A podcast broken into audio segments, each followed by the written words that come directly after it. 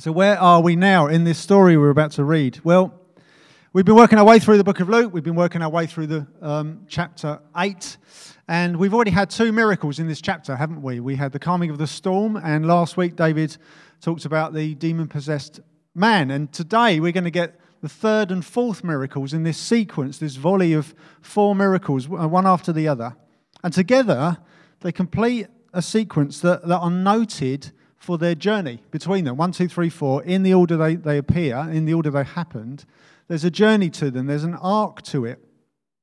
Because um, as we look at them in order, we realize they are increasingly more fundamental as the types of miracles they are. They're increasingly more fundamental with regard to our human frailty, our human fragility. The first one, coming of the storm, that's a storm, that's a natural force. It's something that's completely external to us. It's a storm. But then the one we heard about last week, the demon possessed man, about Legion, that's about evil. It's about spiritual influence, but with some physical outworking, if you like. And then today we're going to learn about a woman with a sickness. That's about our actual bodies decaying and malfunctioning.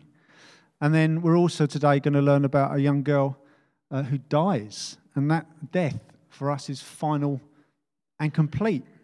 And so I've given them the D's just to help you in order. You, you get, the, you get the, the storm, the demon possessed man, uh, the woman with the sickness, and the young girl who dies. You, you got disaster, you've got demonization, you've got disease, and you've got death. Look, Sheila likes that. There you go. you've got disaster, demonization, disease, and death. And each, in that order, each is moving from the outside towards our inner being more and more, but at the same time escalating in terms of existential and internal impact to us as humans. And each time we see Jesus categorically, excuse me, proving his utter authority in every single one of those realms. But also, today, we're going to see a touching display of Jesus' divine heart within that. That is not just Lord of all those realms, wonderful as that is, but it doesn't even stop there. But we also see today there's one who, he is one who, despite being unapproachably holy God, he's also one who nevertheless makes himself approachable and approaches us too. so we're going to see here today, yet again, his authority is once more revealed, but so is his approachability too. Here is a holy God who leans into our mess, who leans into our dirt and our brokenness rather than flinches from it. And in that, once again, we're going to see the wonderful good news of a God who enables rescue in the first place. So let's read Luke chapter 8 from verse 40 to the end of the chapter. Now, when Jesus returned, the crowd welcomed him, for they were all waiting for him. And there came a man named Jairus, who was a ruler of the synagogue. And falling at Jesus' feet, he implored him to come to his house, for he had an only daughter, about 12 years of age, and she was dying. As Jesus went, the people pressed around him, and there was a woman who had had a discharge of blood for 12 years. And though she had spent all her living on physicians, she could not be healed by anyone. She came up behind him and touched the fringe of his garment, and immediately her discharge of blood ceased. And Jesus said, Who was it that touched me? When all denied it, Peter said, Master, the crowds around you are surround you and are pressing in on you. But Jesus said, Now someone touched me, for I perceive that power has gone out from me. And when the woman saw that she was not hidden, she came trembling and falling down before him, declared in the presence of all the people why she had touched him and how she had been immediately healed. And he said to her, Daughter, your faith has made you well. Go in peace. While he was still speaking, someone from the ruler's house came and said, Your daughter is dead. Bit blunt. Your daughter is dead. Do not trouble the teacher anymore. But Jesus, on hearing this, answered him, Do not fear, only believe, and she will be well. And when he came to the house, he allowed no one to enter with him except Peter and John and James and the father and mother of the child.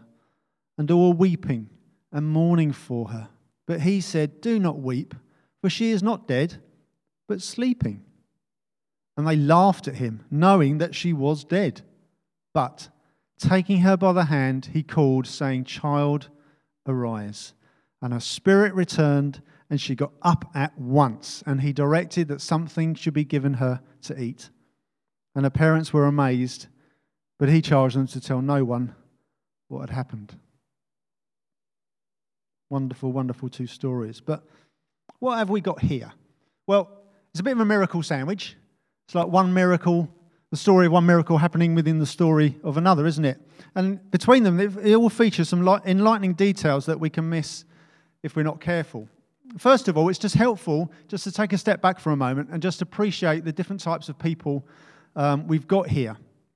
If you see in verse 49, um, when the people, while Jesus was still speaking and the woman's been healed, the people from Jairus' house come up and say, Your daughter's dead. Do not trouble. What do they call him? Do not trouble the teacher. The title teacher, as used as a title for Jesus, that's a bit of a go to title from the people in, in general. There's a general pattern. If you look through this gospel, there's a general pattern where you find people outside of the disciples call Jesus teacher.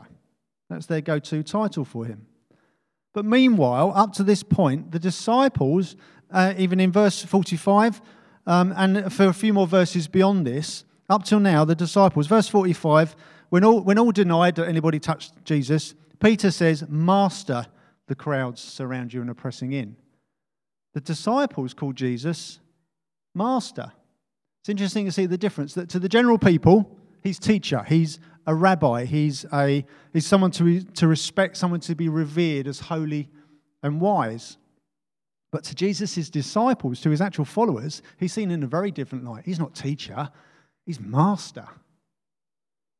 But then this contrast becomes even wider um, in, in, not, not too distant a time, probably in the next is in the next chapter onwards, where they realize that his mastership actually is far greater than they'd ever realized. And very soon, from the end of chapter 9, that language is going to start to change yet again into them calling him Lord. You see, for the disciples, the jigsaw pieces really are starting to fall into place, and including today's miracles as well. So the disciples know that he's more than a teacher.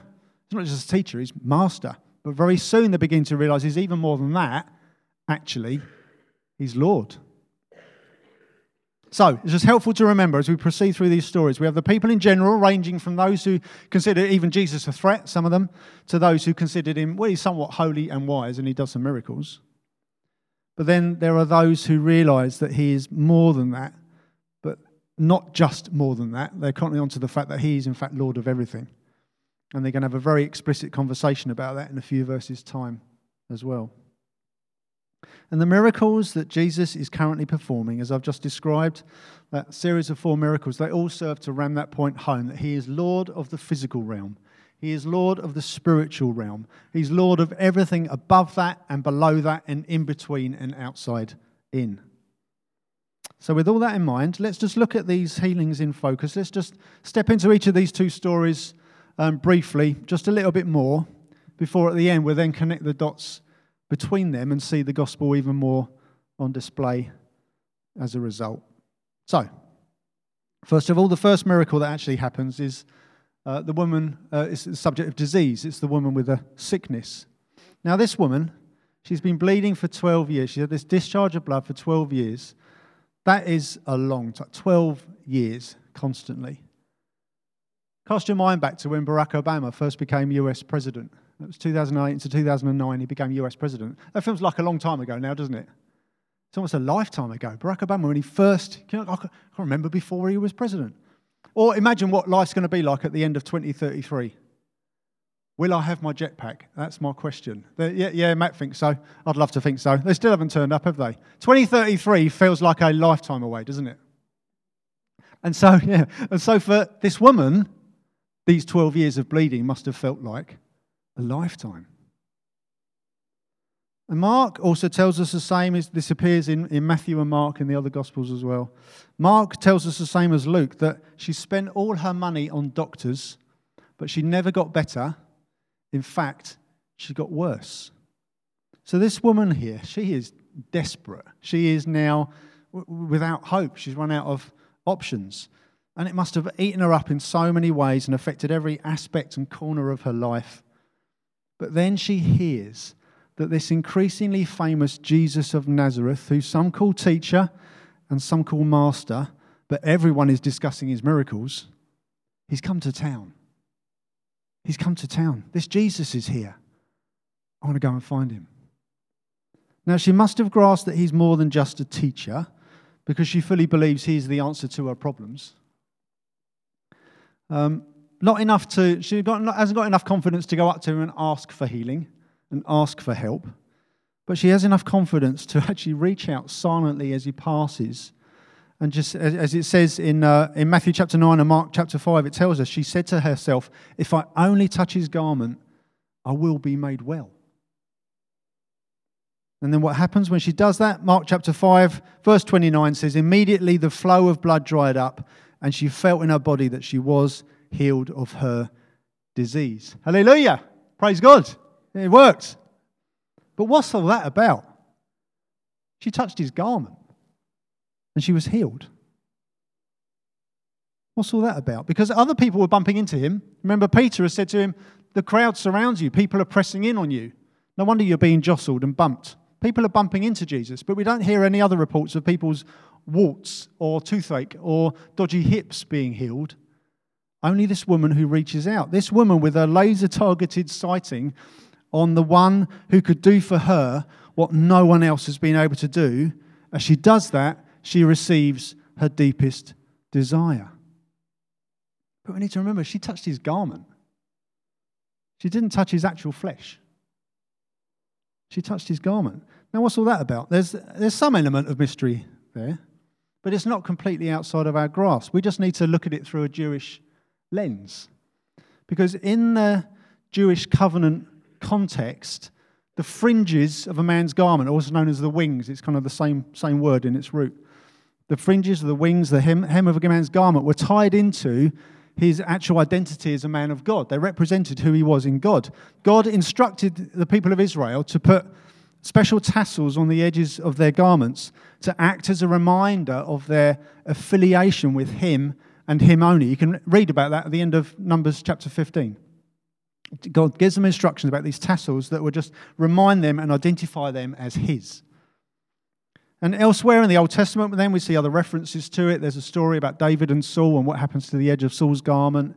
There's um, Ruth and Boaz and what happens with the edge of Boaz's garment, about what it represents. It's about their manhood, who they are in God, and what they, who they represent as a person.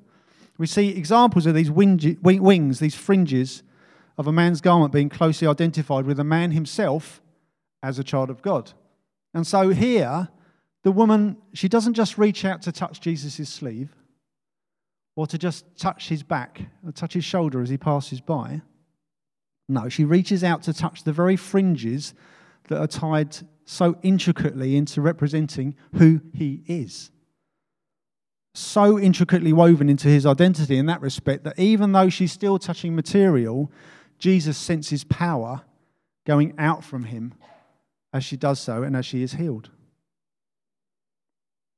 What happens as a result is brilliant. Matthew chapter 14, you then discover later on, people implored Jesus that they might only touch the fringe of his garment, and as many as touched it were made well. People became intentional in seeking this out because they've heard about this woman. She touched his garment, she got healed. I'm going to have a bit of that. I want to touch the fringe of his garment. And that's how that happens later on, and they get healed as a result. So, this woman, she touches him. She doesn't ask. She simply reaches out and touches the fringes of his garment. It happened while Jesus was en route, while he was passing by. She wanted to do this in obscurity. She wanted to do this quietly and silently. Um, but later on, when Jesus says, Who, who did that? As all the crowd all jostle out of the way, it's not she's left standing there.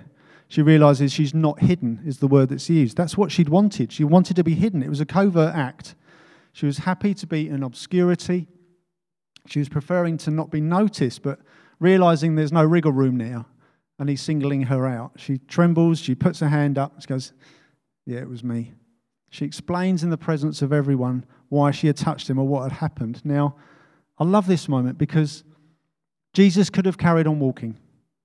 He could have just not made a thing of it. She wanted to stay hidden. She's healed. Leave it, leave, leave, uh, let no one else know. But no, he stops and he ensures she's identified and picked out from the crowd. Not to be a meanie, not because she didn't want to be known and therefore I'm going to make sure she is. It's not that. It's to ensure that she and everyone knows that she is accepted, that she is clean, and as in his words to her, she can go in peace. And I wonder if that's just, just to briefly press pause for a moment. I think maybe there's someone here today. You might be hiding in the corner a little bit, hiding in the crowd with an ongoing, maybe it's like a thorn in, thorn in your side. There's something that's been nagging you for what feels like a lifetime, whether it's physical, emotional, spiritual, mental, whatever it might be. But just know this that God Himself sees you and He knows you. And His immediate intent and, and, and desire for you is grace and mercy, and that you can know you're accepted, to know you are clean, and to know you can go in peace. So that's important just to say to you right now. That's, what, that's his heart for you. So that's the woman with her bleeding. We'll come, we'll come back to her in a minute. Let's just have a little look at this, um, this girl who dies. Because this girl tells us she's about 12, same number. She's about 12. She was born when the woman's bleeding began. So their journeys to meeting with Jesus have been similar in length. What must have felt like a lifetime for the woman was a literal lifetime for this girl. And while that woman was being ground down and ground down by, by her worsening debility, the girl was growing up, blossoming, becoming a young woman, only for that to be snatched away by the enemy of death. Her family now is desperate.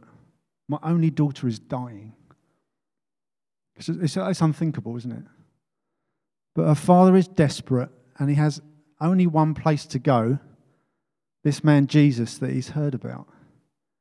Now, it clearly was a very acute or last stage illness because um, even in the short space of time of Jesus coming, of Jairus coming to get Jesus, the unthinkable has happened. Just in that brief space of time, his daughter has actually died.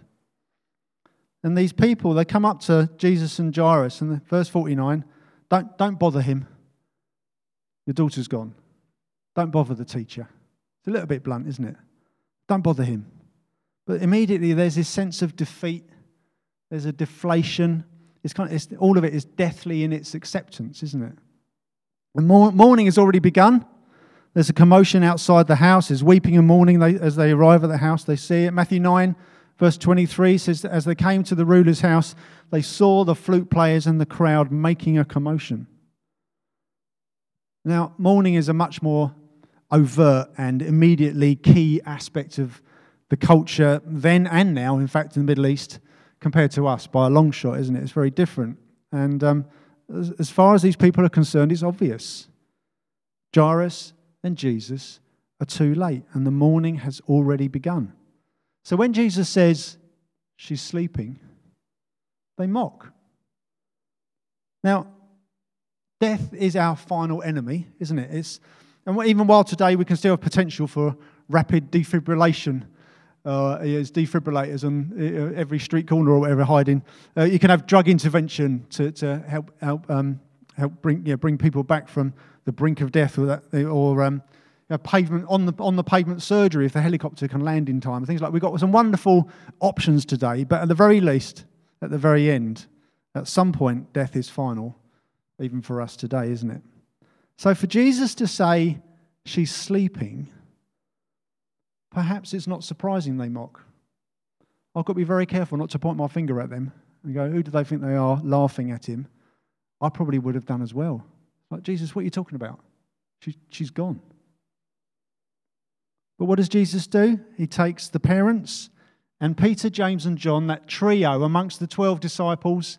There's this inner core of Peter, James, and John they get, they get welcomed into, into many more intimate moments with Jesus. And in a few verses' time, in the next chapter, they're going to get, they're the three who are going to get to witness Jesus' transfiguration as all his glory is revealed. They're going to be privileged to that. They get privileged to be present for this in the house. And they go in together, and Jesus takes this dead body, she takes her by the hand, and he tells her so lovingly to get up. And this girl, who was categorically dead, it says her spirit returned. She was clearly dead, but she awakens to new life again. Hallelujah. Imagine Jairus. I mean, imagine Jairus in that moment. Imagine. Two wonderful stories of miracles one woman healed, one girl restored to her family. Now, let's just bring them together now. So, we've got these two amazing stories of restoration and healing. But what's the point here? What's our big take home today? Well, the obvious link between both these people, between the incidents, is that of healing. That is something we've looked at um, in other Luke passages. We've been working our way through this gospel over recent um, weeks and months. We've been looking at the subject of healing. That's something we'll continue to look at, and that's something we're going to keep pressing into and seeking. God still heals today. We've seen it, and we're going to keep asking for it. Of course we can. Well, of course we can. Of course we will. But today, there is a, another very key and even more fundamental link here between the two strands, between the two stories. It's something that would have been obvious to the Jewish audience at the time, and that's the subject of uncleanness. Because as I said before, disaster, demonization, disease, and death, these four miracles in a row, they are all results of sin. They are all hallmarks of a fallen creation. And today's ones, disease and death, they are physical consequences of our broken world, of our broken bodies. And that's all been broken by us. Because God formed this world in perfection and in purity and in wholeness. And his, his intent was, it, was for it to remain so. And he gave it to us to steward and to nurture on, on his behalf in, in the whole uh, understanding of wholeness. But we, and it are marred by our brokenness, by our turning away from His lordship and His design. So we need to remember that sin is, sin is not just the naughty things we do, as much as um, it's, the, it's the posture of our hearts uh, that causes these choices, the things that we do. That's what sin is. Sin, sin is also sin is a power that crouches to entrap us and ensnare us. You see it in the Garden of Eden, the serpent crouching, waiting to pose that question that sets the scene for, for them falling away. You see it in Cain and Abel, it talks about sin crouching. There is, there is a power to it, and it causes us, we choose to step into its temptations, and then we sin, and that becomes the, the, the things we do. But sin is also a sickness that we've brought upon ourselves and our world through inheritance you know, through our forefathers, but also through choice. We've brought that upon ourselves. We still choose to do the things we do. So it's not a sickness as in, I can't help it, I'm sick. I can't help being sick. No, we also choose to embrace it, don't we? We choose to partner with it. We still have responsibility in that. And sin in general, as we've turned away from God, this has all affected our physical world, it's affected our physical bodies, it's affected our spiritual relationship with the one who is perfect. And sin is why this perfect world now features calamities and evil influence and sickness and death, all of which we've been seeing through this chapter. So now we need to remember that sin to a perfect, holy God cannot be anything other than a stench because of his perfection. It's unclean. Sin is unclean to the very deepest level, and so he cannot ignore it, even a whiff of it. But also, anything that represents that brokenness needs to be made whole as well. So we need to understand, we're going to talk about the subject of being unclean, but we need to note, first of all, this, this woman was not sinful because, because of her bleeding. Her bleeding was a result of humanity's brokenness. Okay, we need to understand this. But being unclean, and we'll talk about why, why she would have been considered unclean. Being unclean does not necessarily mean sinful, but it does mean not whole. Because sin has affected every aspect of our existence, and that breaks out then in sinful acts and sinful thoughts and and other emblems of our brokenness, which would include disaster and demonization and disease and death. And so let me just explain a little bit more about uncleanness and see what Jesus has done with it. Because in God establishing his first covenant or his first marriage vows, if you like, with his people in the Old Testament, we see it includes in Leviticus chapter 11, you can have a look. God says to his people, Be holy because I am holy. You shall not make yourselves unclean. And then onwards through the law, the people were alerted to what that looks like. Living in a way that sings aloud about purity and about being careful not to be flippant about sin, about what it means to be clean and unclean, ceremonially clean and unclean, as well as spiritually clean and unclean. And that aspect of uncleanness and the emblems of that, that encompassed representations of a broken world, which would include skin diseases. If you had a skin disease, you're considered unclean. Now, like I said with a woman, if you had a skin disease, leprosy, that, that's, that, that's not sin, but it's an outworking of our sin, of our brokenness, which is then considered unclean because it's an emblem that needs dealing with, if that makes sense. So, skin diseases were considered unclean. Unusual body discharges were considered unclean. Body discharges to do with a reproduction that end up in the wrong place, uh, both male and female, that is considered unclean. And dead bodies were also considered unclean. Numbers chapter 19, verse 13.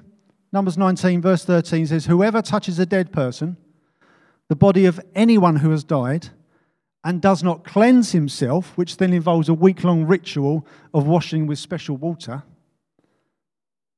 if they don't do that, that person defiles the tabernacle of the Lord. They shall be cut off from Israel.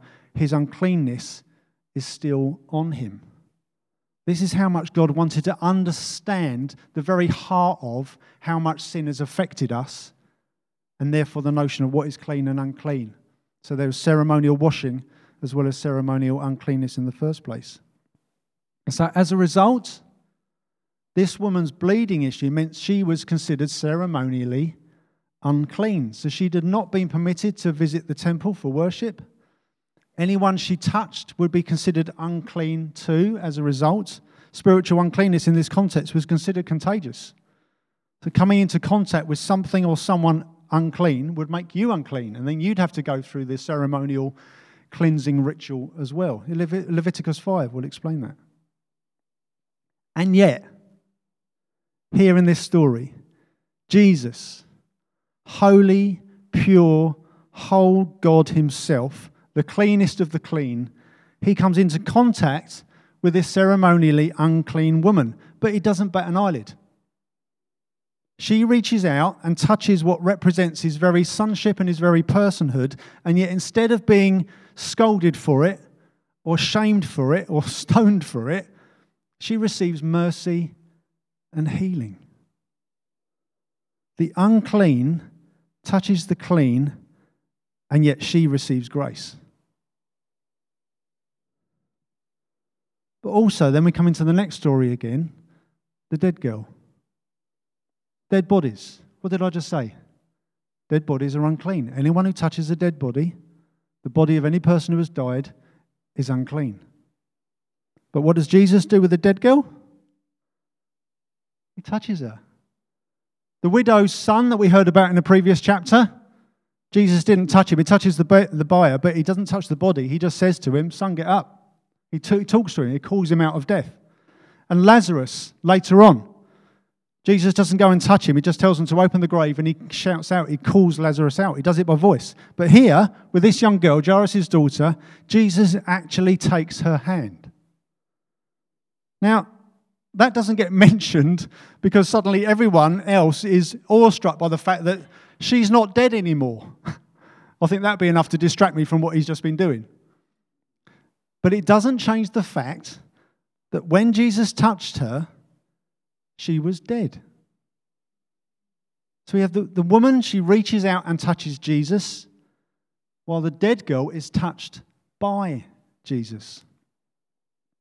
Holy God the ultimate in purity, he welcomes being touched by the one by one who is the very epitome of what it means to be unclean, and he even reaches out and touches the unclean himself. There, there is love. There is grace. There, that's a miracle in itself, isn't it? But we just need to think about this. A simple question. If something clean, just generally, if something clean comes into contact with something dirty, which one changes? The clean thing. Something dirty does not become clean by coming into contact with something clean. The clean thing picks up some of the dirt, doesn't it? I, know I've told this story before, but I remember in the 90s when I was in the ambulance service and we did some um, hand washing techniques, which we've all been learning in the past 18 months, haven't we? But they, they, just to prove a point, they gave us this transparent gel that is reactive to ultraviolet light. They said, rub it all over your hands. It's just like alcohol gel, it looks like it. Rub it all over your hands. It's all clear. And go and wash your hands. Wash it off. So go and wash it off, do our best. Try and remember the best way of doing it in front and back and in your nail beds. And don't forget the wrists, do your thumbs, do the don't forget the sides. And we came back and put our hands underneath the ultraviolet lamp. And you could see the white, the blue white of this stuff that we still hadn't removed was in between our fingers. It was still in our nail beds. It was still there. Like, I, thought I, I thought I'd done a really good job. It was still everywhere. So go, go back and wash your hands again. So you go back and wash your hands again. I'm going to do it properly this time. There'll be nothing left. And you come back and put your hands underneath the UV lamp, and there's still some there. Trying to get rid of it was a nightmare. But what was interesting was if when the teacher wasn't looking, we took that UV lamp around the room and put it on our uniforms and, and had a look at the door handles and had a look at the bathroom taps. That stuff was everywhere. When the dirty comes into contact with the clean, which one changes? The clean. The dirt spreads. Or to take it to another level, you can't share your, you can share your sickness with people but you can't share your health. Again, we've been very aware of that in the past 18 months. Hanging out with sick people can make you sick. Hanging out with well people doesn't make you more well. Good health, it doesn't catch. Bad health can. Dirt stains what is clean, never the, uh, the other way around. Cleanness can't be passed on like that, uncleanness can. If you're, and if you're already dirty, you need a source of purity outside of you to do the job for you. Otherwise, you're just going to be moving the dirt around to another part of your body. Oh, this is dirty here, and oh, I've got it in my hands now. It's just going to move around, isn't it? You need an outside source, outside source of purity to clean you.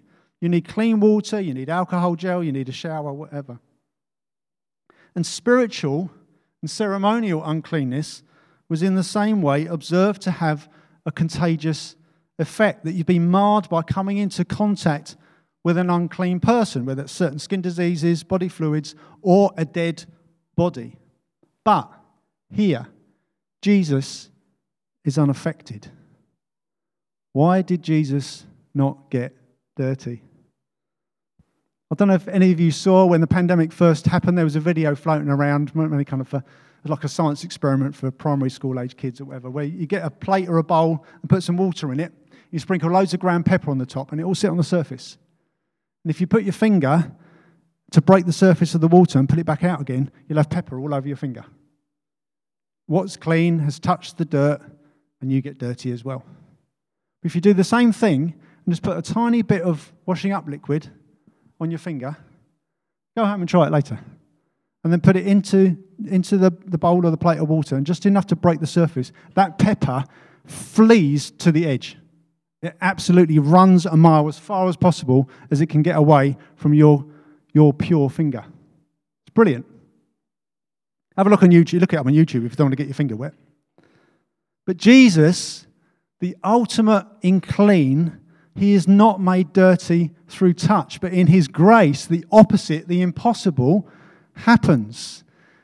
Sin and death, they don't just flee from him, but if, if we are in him, their cloying eternal effects flee from us too as a result, as we abide in Him. See, Jesus stepped into our brokenness to take our sin, to take our brokenness, our uncleanness upon His very own shoulders, pouring out His blood so that we might be totally washed clean. And so, whatever you've done whatever you've thought or failed to do or harbored in your heart or might even do in the future, Jesus has dealt with that on the cross so that its consequence might be so washed away it's as if it never happened. Praise God. Titus chapter 3 verse 5 says Jesus saved us not because of works done by us in righteousness but according to his own mercy by the washing of regeneration and renewal of the Holy Spirit. The washing of regeneration. Pure God takes our dirt and he eradicates its legacy. In him you find utter cleansing. All we have to do is be on the receiving end of that touch. And as we reach out to touch the very hem of his garment, that simple act of just accepting he is where ultimate healing is found, we then discover that he's, he's not surprised. And in fact, we discover that he's already been reaching out to us long before we were ever aware of his presence when we've been dead in our sins. So I just want to ask a question before I come to the end. Where are you right now? You're obviously in this room for a reason, listening to this. So where are you? Who are you in this story? Are you are you in the crowd just watching on, just curious? Who is this Jesus? Is he teacher? Is he master? Is he something else? I'm just trying to work it out. I'm just curious. But maybe you're someone who sees him for who he is, and you're straining to get a touch of his presence. Brilliant. Keep reaching out. Or maybe, maybe you're completely unaware, like that dead girl. This Jesus stuff is just kind of empty words to you. Even she received healing without asking. She was unable to ask, she was dead. But her dad asked on her behalf. And if you're here today, I'm pretty sure people are therefore praying for you, asking for you. So maybe, if that's you, maybe He's in front of you right now, making contact and saying, Child, arise. Are your eyes beginning to open to the possibility of one who brings life and light and cleansing, who is right in front of you? Because if that's you, I pray that through his touch and his call, you can sit up, you can take a breath, you can look Jesus in the eye and truly meet your healer for the first time. So I just want to repeat what I said near the beginning that here we see a holy God, just proof that here is a holy God who leans into our mess and our dirt rather than flinches from it. Because in our natural state, we are all spiritually sick unendingly, and we can spend all our effort and all our money on different physicians, so to speak, to cure us. But we won't find the answer, whether that's self help books or gurus or life coaches or any form of faith or formula that misses Christ as the one. But in fact, even more than that, without Him, we are all spiritually dead, unable to revive ourselves and breathe life back into our broken beings. But there is a divine creator, a divine healer who has stepped down, who allows us to touch Him, who in fact reaches out and touches us when we can't do that ourselves.